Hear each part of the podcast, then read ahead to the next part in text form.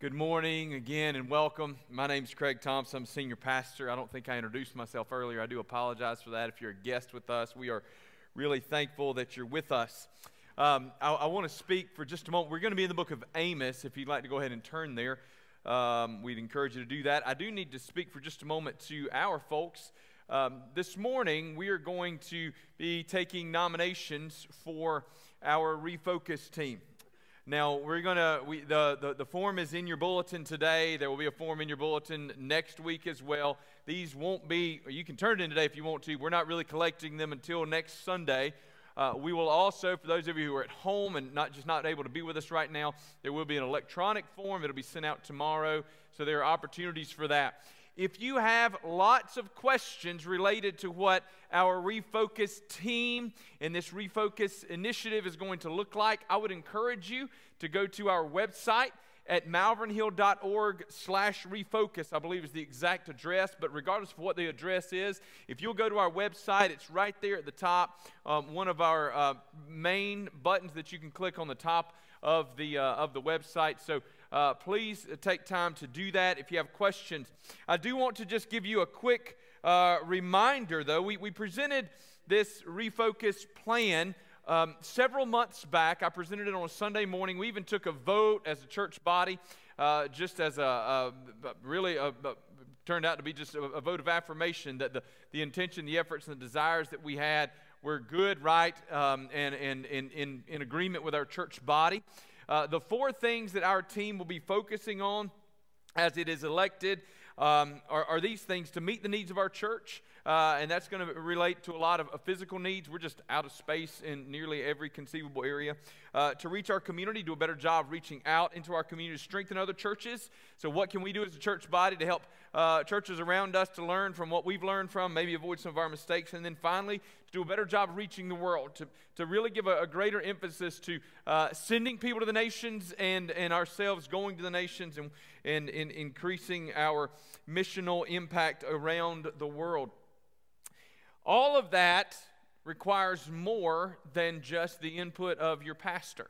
So, um, as a church body, we've asked, we are asking you all to nominate members to serve on this committee, team, group, whatever you want to call them. Maybe we should come up with a really good name like Focus Initiative or something like that. That was supposed to be funny. this is going to be a tough crowd to preach to this morning. Um, I, am going to just read to you uh, some of the, the, things that are listed in here. As you're praying, hopefully you've already been praying, and as you pray over the next week about uh, who you would nominate to serve, uh, these are the expectations uh, that you should keep in mind. Um, the people that should serve should be a member who uh, is in good standing with our church. That means attends regularly and has been a member for at least a year. So Listen, if you recommend somebody that joined six months ago, we love them. They might be wonderful humans, but this is, this is our goal for at least a year. They have to be active in a life group. They should be able to work well with a team. Uh, they should be able to, regular, to attend regular group meetings on weeknights. Uh, they should have a thorough understanding of our church and our community. Should be supportive of the overall refocused vision. They must be missional and outward focused must have a character that represents the core values of our church that is to love God, love others, and change the world. And of course, those things are wrapped up in, in, in what we see to be the core of God's Word, which is that great commandment, uh, the second commandment, the Great Commission, that are all wrapped up there in those statements. Then, additionally, um, you may just consider those who have particular knowledge or experience that would help develop a long range plan. Um, we will, the team will be um, announced on Sunday, October the 3rd. If you will notice, I put the wrong date on this. We read through it three times, and everybody assumed that I had checked the calendar and I had the right date, and it's wrong. So I do apologize for that. Don't blame anyone but me. Um, if you have questions, contact one of your deacons, call me. I'll, I'll be happy to answer any questions that you have. Uh, but uh, we, this team, we made up of eight individuals from within our church body, four men and four women. And so it's your responsibility to, to nominate those folks and get them out there so that we can uh, identify that team and get them moving quickly. Okay? All right. Again, if you have questions, I'd be happy to answer them. And I, I just pulled this up uh, before I came up on my website, so or excuse me, on my tablet, my iPad this morning. So all the information that you might have is right there with slideshows on our website. So please make use of that and ask lots and lots of questions. Having done that, One other announcement we do have a Next Steps class this afternoon that will meet at 4 o'clock. If you are a visitor for the first time or the 10th time or the 100th time and you're interested in knowing what it would be like to be a member of Malvern Hill, I'll be meeting with you this afternoon at 4 o'clock. I will meet you in the sanctuary, and from here we will find a room that fits us. I always meet here because this is the easiest place to find because I'm just never sure if I'm going to have six people show up or 16. And so we want to make sure that we have plenty of room. But I'll meet you in here and then we will move to a, a room that fits us. But uh, I would just encourage you if you have questions, if you're not 100% sure this is where you want to be, but you're just thinking maybe there might be a chance, come join us this afternoon. No commitment on the back end of it. Get a chance to know me and I get a chance to know you at 4 o'clock this afternoon. All right, hopefully by now you've made it to the book of Amos. It's one of the minor prophets. Not minor because it's not important, minor because it's just one of our smaller prophets, um, or smaller co- collections of prophecy from one of our prophets. So I'm going to ask you, if you would, turn to Amos chapter 5. We're going to begin reading in verse 18, and I'm going to ask you to stand with me in honor of God's word. The Bible says this Woe to you who desire the day of the Lord. Why would you have the day of the Lord? It is darkness and not light as if a man fled from a lion and a bear met him, or went into the house and leaned his hand against the wall and a serpent bit him. Is not the day of the Lord darkness and not light, and gloom with no brightness in it? I hate, I despise your feasts, and I take no delight in your solemn assemblies. Even though you offer me your burnt offerings and grain offerings, I will not accept them. And the peace offerings of your fattened animals, I will not look upon them. Take away from me the noise of your songs. The, to the melody of your harps, I will not listen. But let justice roll down like waters and righteousness like an ever flowing stream. Did you bring me sacrifices and offerings during 40 years in the wilderness, O house of Israel? You shall take up Sikkuth your king and Kiun your star god, your images that you made for yourselves, and I will send you into exile beyond Damascus, says the Lord, whose name is the God of hosts. Let's pray together. Father God, I pray that you would teach us from this challenging word this morning. Rebuke us in our sin. Turn us, O God, we pray toward your hand of deliverance. In Jesus' name, amen.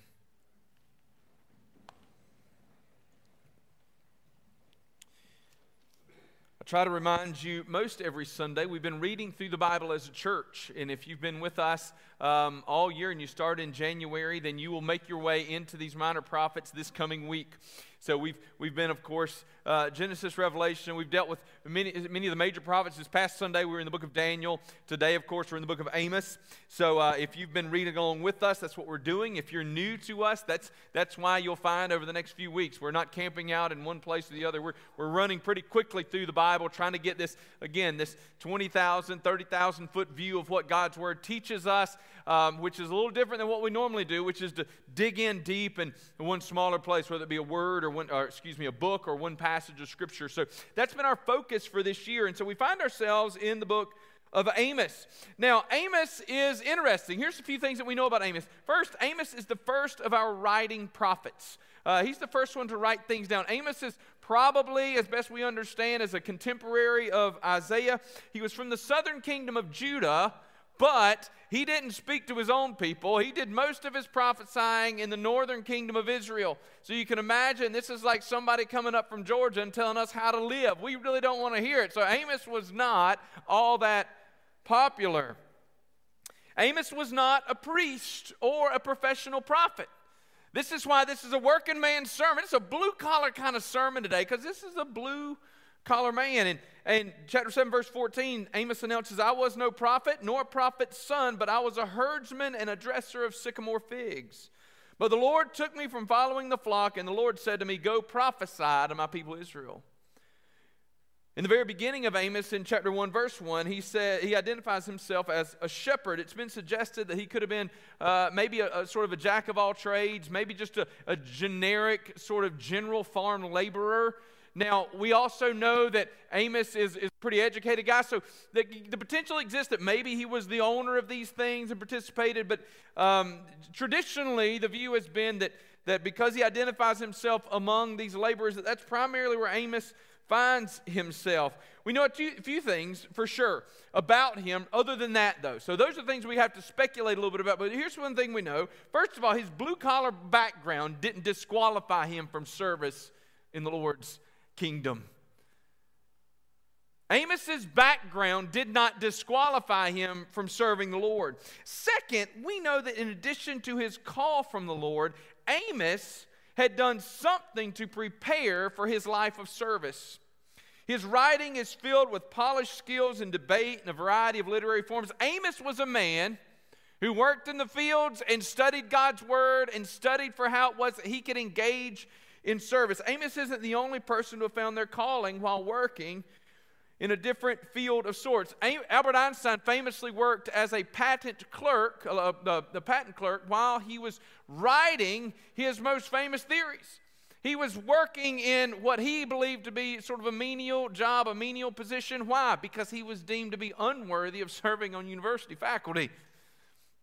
D.L. Moody was a shoe salesman before he became one of the United States' most famous, most powerful, and greatest evangelists. Today's sermon is a working man's sermon, a reminder that God can use you right where you are, no matter where you came from, no matter whose son you are, no matter what you do with your life. God has a purpose. Regardless of your current state of employment, your educational attainment, or your status in life, God can use you. And so this morning, I urge, I encourage you as you look at this working man's message to be open to what it is that God is saying to you and how God might use you. He may just use you to deliver a message of warning. With that background in mind, we turn now really to the, the focus of our sermon this morning, which is to wrestle with this question Do you really want what you think you want? You ever, you ever got something that you wanted only to figure out that once you got it, it just wasn't everything that you hoped for. Shane Beamer kind of did that yesterday. Did y'all watch the game? He calls a timeout with 35 seconds to go in the half so they can try to block a punt or return a punt or have, a, have an extra possession so that maybe they can put some points on the board. And what happened? We got that time on the clock. We got the ball back just so we could give up a safety and a field goal before halftime. Sometimes you don't want what you think you want. Clemson fans are smirking, but y'all didn't look like y'all wanted much of Georgia Tech either. that felt kind of good. It's all right. Georgia still got to play Florida. All right. Do you want what you think you want? Do you really want it?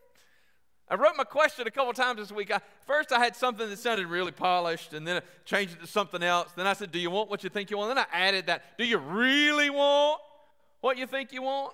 Man, there have been things in my life that I just really wanted it. There's some things I kind of want, you know, but there are other things that you just really want. Do you really want it?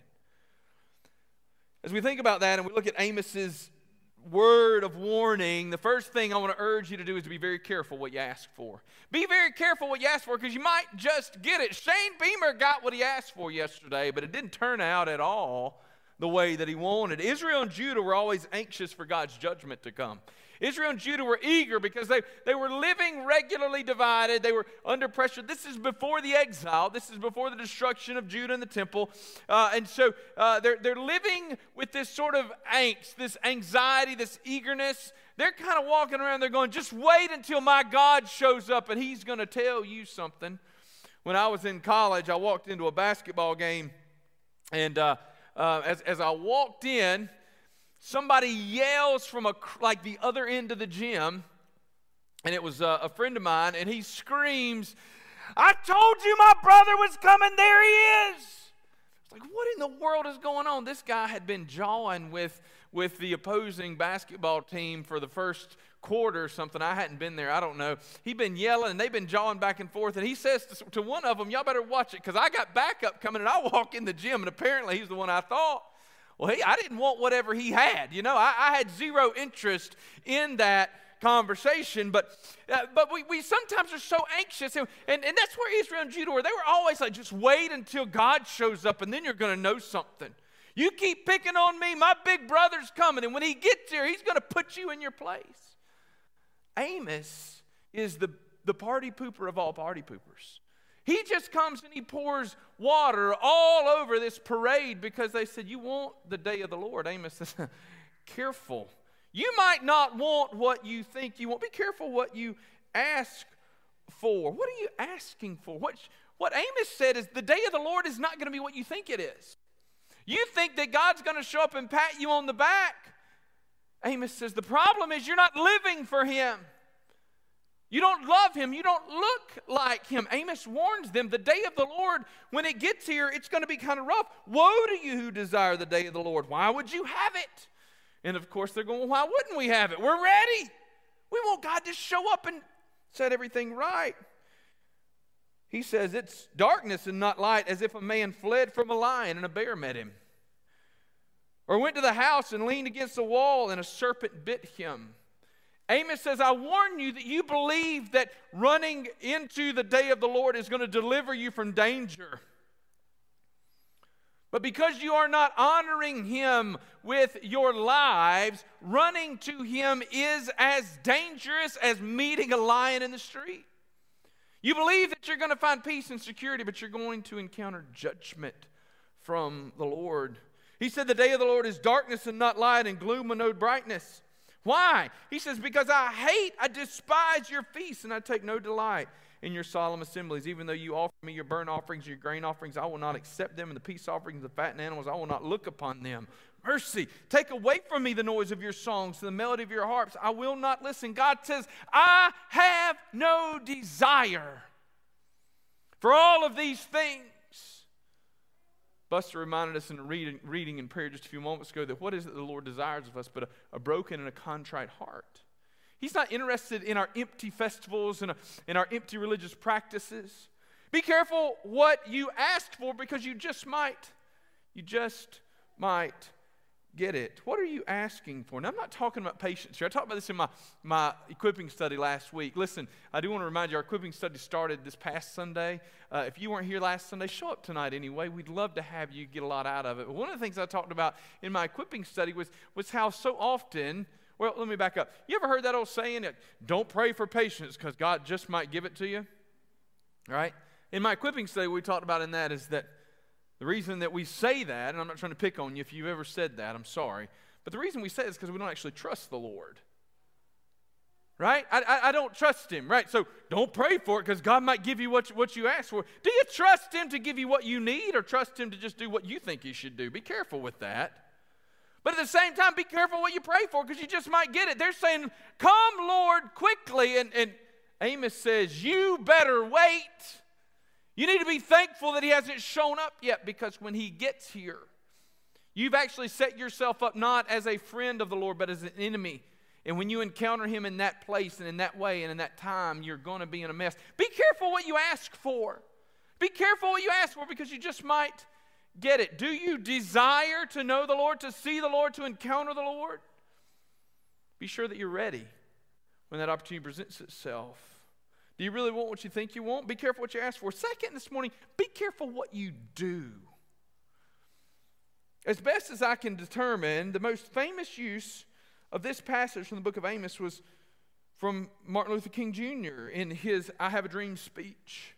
There in that passage or in that speech, I've always, or let me back up, I've kind of always read this passage of Scripture in the same way that I believe that, that King intended for it to be understood in his speech, which is to say that we must live our lives in pursuit of justice. That's what he says right here in verse 24. But let justice roll down like waters, and righteousness like an ever flowing stream. King's dream was for justice to come to America by, by creating e- equality between blacks and whites.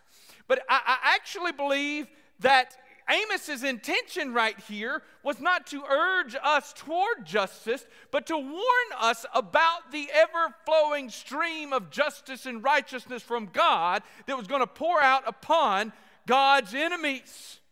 The warning from Amos here in this passage is not, you better do this thing called justice. He says, God will do justice regardless of who you are or what you do. The flood of God's justice will come forth. He's talking here continually about the day of the Lord. Be careful what you do, yes, but understand that God will be just. Now, Amos's reference was to God's justice, but what of our responsibility to pursue justice, to pursue righteousness? It turns out that the crux of the entire book of Amos is tied up with this idea of us doing godly things, not just saying godly things, of actually living lives that look like the Lord. The idea that people might claim to be children of God but not live it exists in the book of Amos. Now, lest you believe that it stopped with Amos, let me give you some statistics I came across just this morning. 26.7% of people who self identify as an evangelical, now this is, this is by Pew Research polling, so these people self identify, who self identify as an evangelical never or seldom attend church. More than a fourth of people who claim to be evangelicals. Now, the word evangelical means it carries with the idea supposedly of born again, a follower of Jesus. Let me just step out on a limb right here and say that if you claim to be a follower of Jesus and you seldom or never attend church, unless you are disabled and can't get out, you are most likely lying or you've been deceived. It gets worse. 13.5% who claim to be evangelical Christians say they only attend church yearly, once a year. You add those things together and you come up with a number of more than 40% of the American population who claim to be evangelicals attend church once a year or less.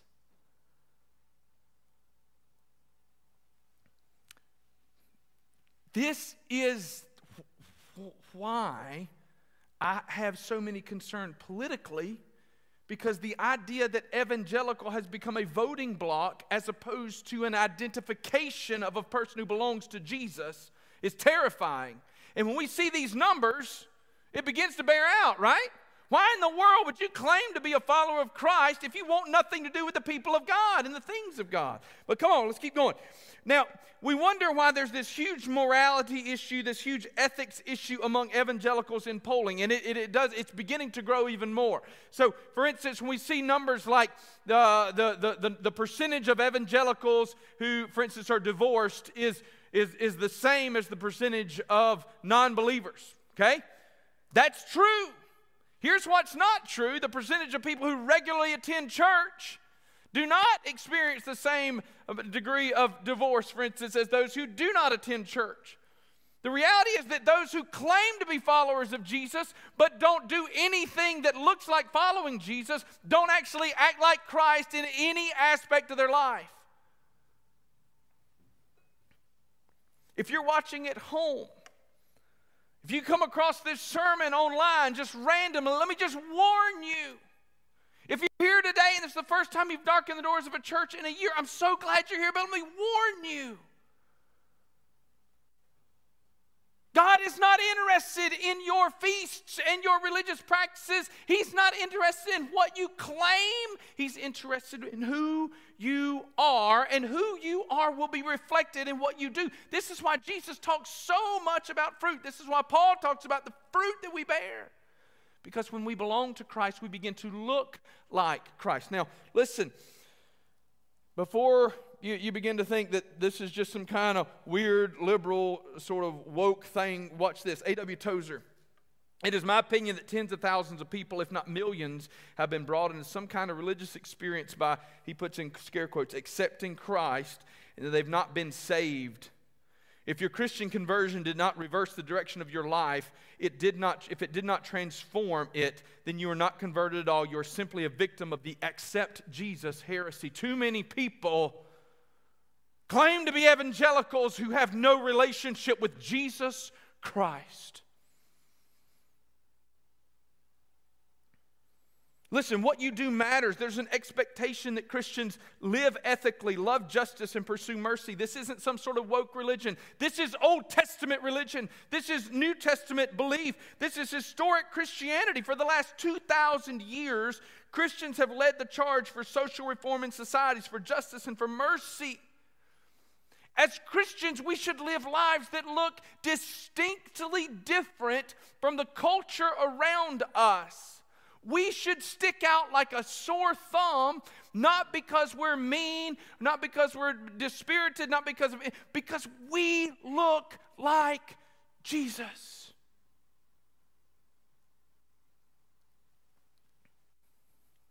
Tozer's concern, if you were to continue to read these passages, Tozer's concern is that there's this weird idea that somehow or other Jesus could be your Savior and not be Lord of your life. And he says that is a lie. Folks, Jesus gets all of you or he gets none of you. He saves all of you or he saves none of you. And the call to follow Christ is the call to die. Be, be careful what you do. Why? Because what you do reflects who you are. Where your treasure is, there your heart will be also.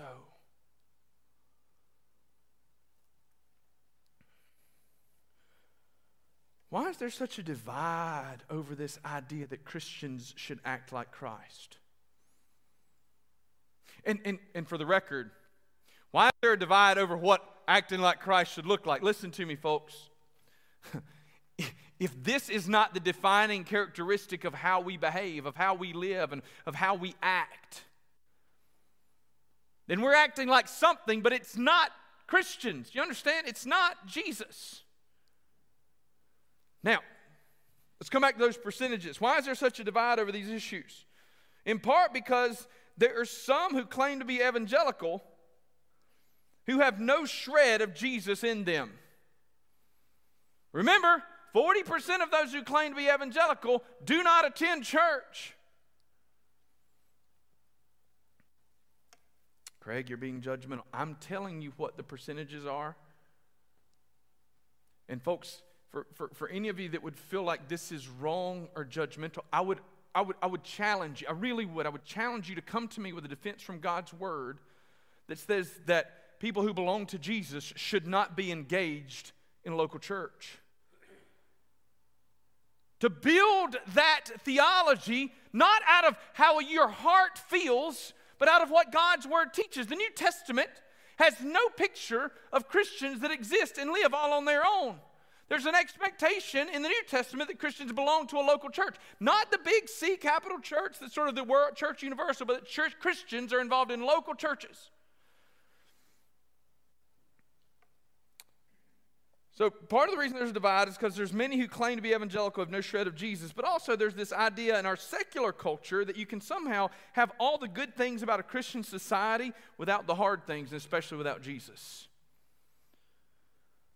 Those things, for instance, we talked about the fruit just a moment ago, those things that, that we find as, as, as characterizing the fruit of the Spirit love, joy, peace, patience, kindness, goodness, faithfulness, gentleness, self control. Missed that for a minute. Those things describe what a follower of Jesus is. The, the idea that somehow or other we can build societies and cultures that cling to these belief systems that cling to ideas of justice and mercy, but that are not rooted in Christ, is a it's, it's a fairy tale. It's a figment of imagination made up of a whole cloth. And we know that because these sorts of societies have never existed in pagan cultures, they never existed in the world except in Judeo Christian cultures. The only reason that we began to see, for instance, the, the unbarbarization, that's not really a good word, of, of the Roman Empire was what? Where, where did we begin to see the decline of things like um, you know, crucifixions and the decline of, of, of the games, tearing people apart with wild animals? It's only when Christianity begins to influence and invade the Roman Empire.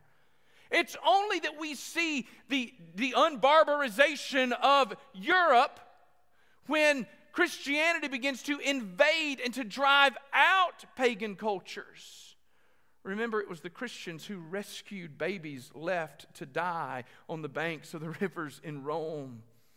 It was Christians who led the first abolition movements. It was Christians ultimately who led the first labor movements when children were being abused and taken advantage of in, in mills and things like that. It was Christians doing these things. It was Christians who created hospitals. It was Christians who created schools because it's always been the people of God who saw the needs and responded seeking out justice and mercy.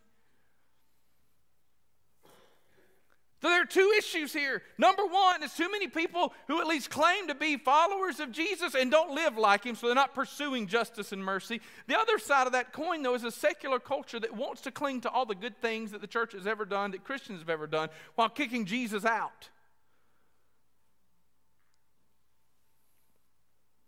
But watch how they kind of come together because those who claim to be evangelical but don't actually follow Jesus have no moral conscience. They have no moral authority in their life because they've become so postmodern. Everything they do, they're making up their own rules. They're not involved in a church. And when I don't have to go to church, I don't have to read God's word. That doesn't define who I am. And then it comes to, don't tell me that God's not a Christian because I want to be one. So I, I've, I've created my own idea. So I'm an, I'm an evangelical, though I don't cling to anything that remotely resembles historic Christianity. So I go this way, running far away from the things of the Lord, but still claiming the title. But watch, it's also those folks in, in, in, on the left here, a liberal culture that says, I want the things of the church without the church telling me what to do. Guess where they all intersect? Over here, you get the far left and the far right coming together because they're all about what? I want my way without you telling me how to get it, but I want you to continue to do what you've always done. We can't accomplish those things. It's not new. Amos warned the children of Israel be careful what they did. Because they were not living lives that were characterized by justice and mercy. They were not living lives that were characterized. Listen, I, I, I came across one commentator. So, in, in one place here, uh, Amos refers to these rich overfed uh, women who were not caring for the poor as cows of Bashan. And then I read one commentator that says we shouldn't read that as crude or mean language. He just wanted them to understand. I'm like, look here, I've never met a woman that I could call a cow, and she would go, oh, well, that's okay, I get it. oh, yeah, that's exactly right. I'm a cow. A well fed cow of Bashan. Nah. He's warning these rich, wealthy Israelites.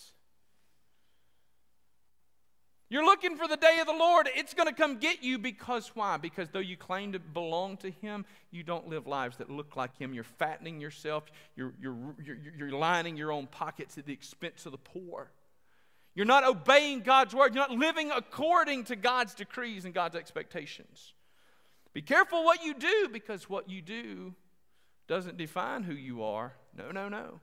Who you are is defined. Uh, I mean, who you are will, will, however, do what? It will, it will direct what you do. You're not defined by what you do, but we all know who you are by what you do, don't we?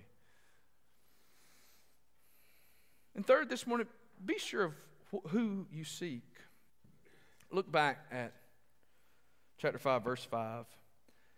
For thus says the Lord to the house of Israel Seek me and live but do not seek Bethel, do not enter into Gilgal or cross over to Beersheba, for Gilgal shall, shall surely go into exile, and Bethel shall come to nothing. Do you know there's hope for Israel? There was hope for Israel. This was before the overthrow. God raised up a shepherd and a dresser of sycamore figs, a, a working man, a blue collar fella, and he sent him to the religious center of Israel. And he said, I want you to stand on the steps, figuratively, and declare to these people what I have said to you.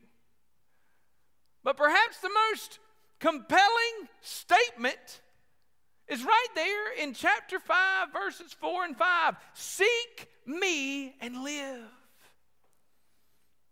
There's hope for Israel. But it won't be found, Israel, where you're looking. He says, Israel, you're trying to find it in your ivory lined houses. You're trying to find it in your summer home or your winter home. He says that. He says you're trying to find it in all the wealth that you've amassed. You're trying to find it as you exploit the poor. He says it won't be found there. It won't be found in the idols that you've created for yourself. He said, Seek me and live. Seek the Lord. Too many people go looking for hope or justice or healing or wealth or comfort, but the Lord says, Seek me and live. Do you notice He doesn't say, Seek out justice and live, seek out happiness and live, seek out comfort and live? Why? Because if we seek Him, everything else tends to follow. If only thing we're pursuing is justice or comfort or peace, we will ultimately fail. But if we pursue Christ, then all those other things will be added. The Lord says, Seek me and live. Who are you seeking? Are you pursuing Christ? Like honestly pursuing Him? Or are you seeking out a version of Christ that fits your mold? You remember that that uh, statistic more than 40% of those who claim to be evangelical are not attending a church in any meaningful way. Are you having your vision of Christ and Christianity shaped more by people who are within that 40% than you are? By the 49% of evangelicals who attend church weekly? In other words, are you having your vision of Christ and Christianity, your vision of what it means to be a follower of Jesus and a decent human, shaped more by those people who claim to be evangelical but have no meaningful relationship with Christ or His church? Or are you running to God's Word and, and, and, the teachings of Christ and the church to help you to understand what it looks like to live? See, if you're having it shaped by those other folks, you may be seeking something, but it may very well not be Jesus because our hearts are idol factories and we tend to create for ourselves the things that make us comfortable, the things that we want to follow after, the things that we're interested in. Every one of us does. And, and, and I keep saying us because I have to look in the mirror when I say that. I've told y'all before, if I'm not careful, in my mind, Jesus is about six foot one, somewhere around 225, good hair, red beard.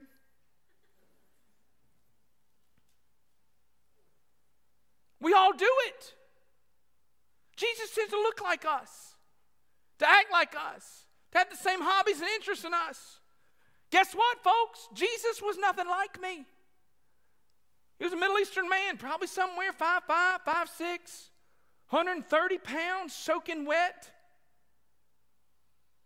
Dark hair, dark eyes. This is the Jesus. This is the physical representation of who he is, but he's also not a, he wasn't a warrior. He wasn't a political upriser. Jesus was meek, mild, lived among us, gave his life so that I might live.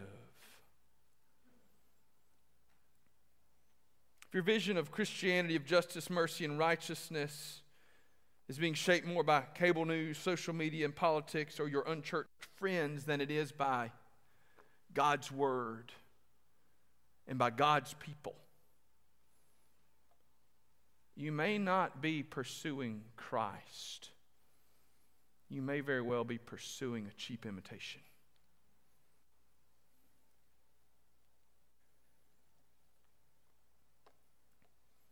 Believe it or not, it's a pretty short sermon today. See, today's sermon's a working man's sermon. A, a, a, reminder that God can use anybody. And that God can use anybody to give ordinary, plain messages that have extraordinary impact. A reminder that God can use me, even, or you, to speak words of warning and hope and even salvation. So I ask you this morning do you desire the Lord, though? Do you desire Him? See, it's pretty simple. Do you desire the Lord or your own satisfaction? Years ago, C.S. Lewis, I think, hit the nail on the head. He's not the only person that's ever done this. I think C.S. Lewis hit the nail on the head. See, most people do not deny or avoid Christianity because they have truth claims. This is where, truthfully, this is where a lot of our, our apologetics fail. A lot of our apologetics fail because we approach apologetics with the idea that if I can give you enough compelling arguments, then you'll finally convert to Christianity. And that's the case sometimes, but generally, it's a morality issue.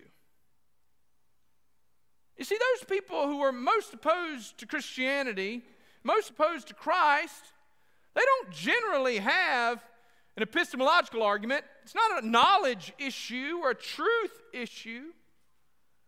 No, no, it's a realization that if I were to submit to Christ, then I would be asked to do that which I am unwilling to do. That if I were to follow Christ, my sexual ethic would have to change, or my business practices would have to change. I'd have to change my social circle. So, in conclusion this morning, do you desire the Lord or your own satisfaction? The two may be mutually exclusive. It may be it may be that until the Lord changes your desires that you can't have both what you want and what God wants for you.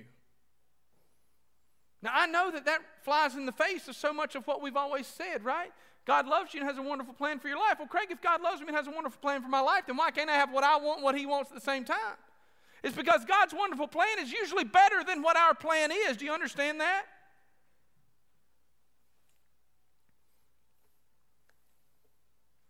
Amos has a message of warning, but it's also a message of destruction, and it's also looking toward the future. He says, This is what's coming. But we know not only because of Amos, but because of the other prophetic literature in the Bible that Jesus is coming back again one day. We know that his coming is the time of the end. I talked about this on Wednesday night. Amos's picture of the day of the Lord could refer to these end times. It probably, at least in its initial instance, refers more to God's judgment on the house of Israel and the house of Judah. But we know that God's word is replete. It's filled with images of the end times. We see that in, in, Daniel. For those of you that are still trying to get through Daniel, the very end of Daniel, there's a warning about the end times. Of course, the book of Revelation, Thessalonians, other places, Ezekiel, we, we see these, these promises of the day of the Lord. I'm curious, what does your understanding of the end times bring you? Does it bring you fear or faith? If you don't know the Lord Jesus Christ, you should be terrified for his return. Now, if you know the Lord, you should have no fear about it. If you belong to Jesus and your understanding of the end times makes you afraid, you've got a wrong understanding of the end times. John said, Maranatha, Lord, come. Lord, come quickly. Get here. I can't wait. But what of those who have believed the lie? What of those who are unwilling to give their lives to Christ? Not, mind you, because you're unconvinced about the truthfulness of God's word, but because, like those cows of Bashan, because, like those Israelites who loved their comfort and loved their convenience. Truthfully, like colonial Americans who loved the comfort and the convenience, the wealth that came as they lived their lives of comfort and luxury on the backs of a slave trade, they knew what they were doing was wrong. See, that's what we find out. We run to those, those writings, we can read Thomas Jefferson. He knew it was wrong. George Washington, they knew it was wrong. But even as they declared freedom, they were unwilling to do anything about it because it was going to cost them too much money.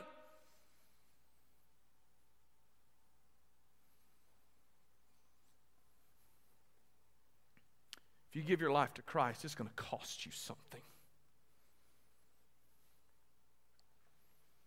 Amos spoke to a group of people who were unwilling to sacrifice their comfort for the worship of the Lord. But they believed they could mask it, that they could fool him. God, I'm not living for you, but God, I showed up for the feast. God, I offered my sacrifice. God, I threw a big party for the festival. Lord, look, look at me. God says, I despise those because I see through it. He says, Don't pursue those things. He said, Seek me and live. Be careful what you ask for. You just might get it. But watch this. If you're asking for the Lord to give you hope, to give you understanding, to give you a new heart, you just might get that too. Be careful what you do. Because people who belong to Christ act like Christ. Let me challenge you this morning. If you don't act like or look like Jesus, you probably don't belong to Jesus. And then finally, this morning, be sure of who you seek. Seek Christ and live. Have you found the Lord? If not, it's not too late. I'm going to close with this quick story. Years ago, I was playing church softball before we ever moved here. Played with a guy named Mike. And I'll never forget. He gets out, he hits, he runs, he rounds the bases, and he gets into the dugout and he's entirely out of breath. I mean, just panting. And he walks over to his to the to the bench and he says, Let me get a cigarette so I can catch my breath. and sure enough, he lit a cigarette. it's like, oh, like you understand that doesn't work.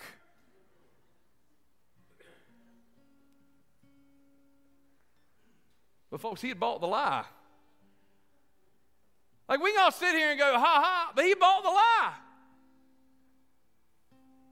He believed that that which was slowly killing him was actually going to make him better. He desired something unhealthy with the belief that it would make him healthier.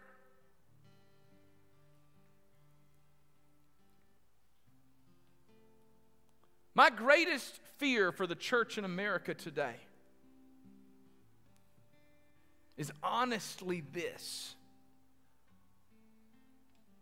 that the church would turn toward a version or a vision of Christ that is not real. That the church of Jesus Christ would fall in love with an idol that allows us to feel safe and secure in Christ while still hanging on to our sin.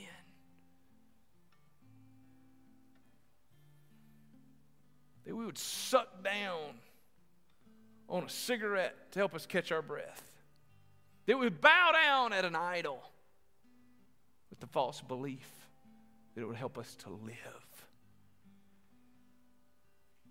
So I come to you this morning and I say, be sure of what you seek. Do you really want what you think you want? If you really want Jesus, it will cost you everything. But you will gain heaven in return. This morning, that's our invitation. Would you come and find Christ today? If you're watching at home, would you find Christ today? Would you be willing to worship a God who would force you to walk away from your, from your most deeply held sin? See, it's hard because our sin becomes our identity, doesn't it? We can become identified by our sexual sin or by our financial sin. And when we come to Christ, we lose our identity. We lose our friends. We lose our relationships. But Christ is enough to fill up the gaps and the holes in your life. Yes! You lose all of that, but here's what he promises an abundant life. So here's what you don't understand. You've been sucking on that cigarette for so long, you think it gives you life. But Jesus has something better. Will you come to Christ today and find real life? Let's pray together. Father God, I thank you for loving us, for sending Jesus to save us, Lord God, and for sending your word. I pray, God, that you'd give people here in this room today, perhaps people at home, the courage, the desire to walk away from their sin and to walk to Christ, to find life, hope, healing, and love and the salvation that only Jesus can give. In Christ's name we pray. Amen. Would you stand with us this morning as we sing, Holy, Holy, Holy?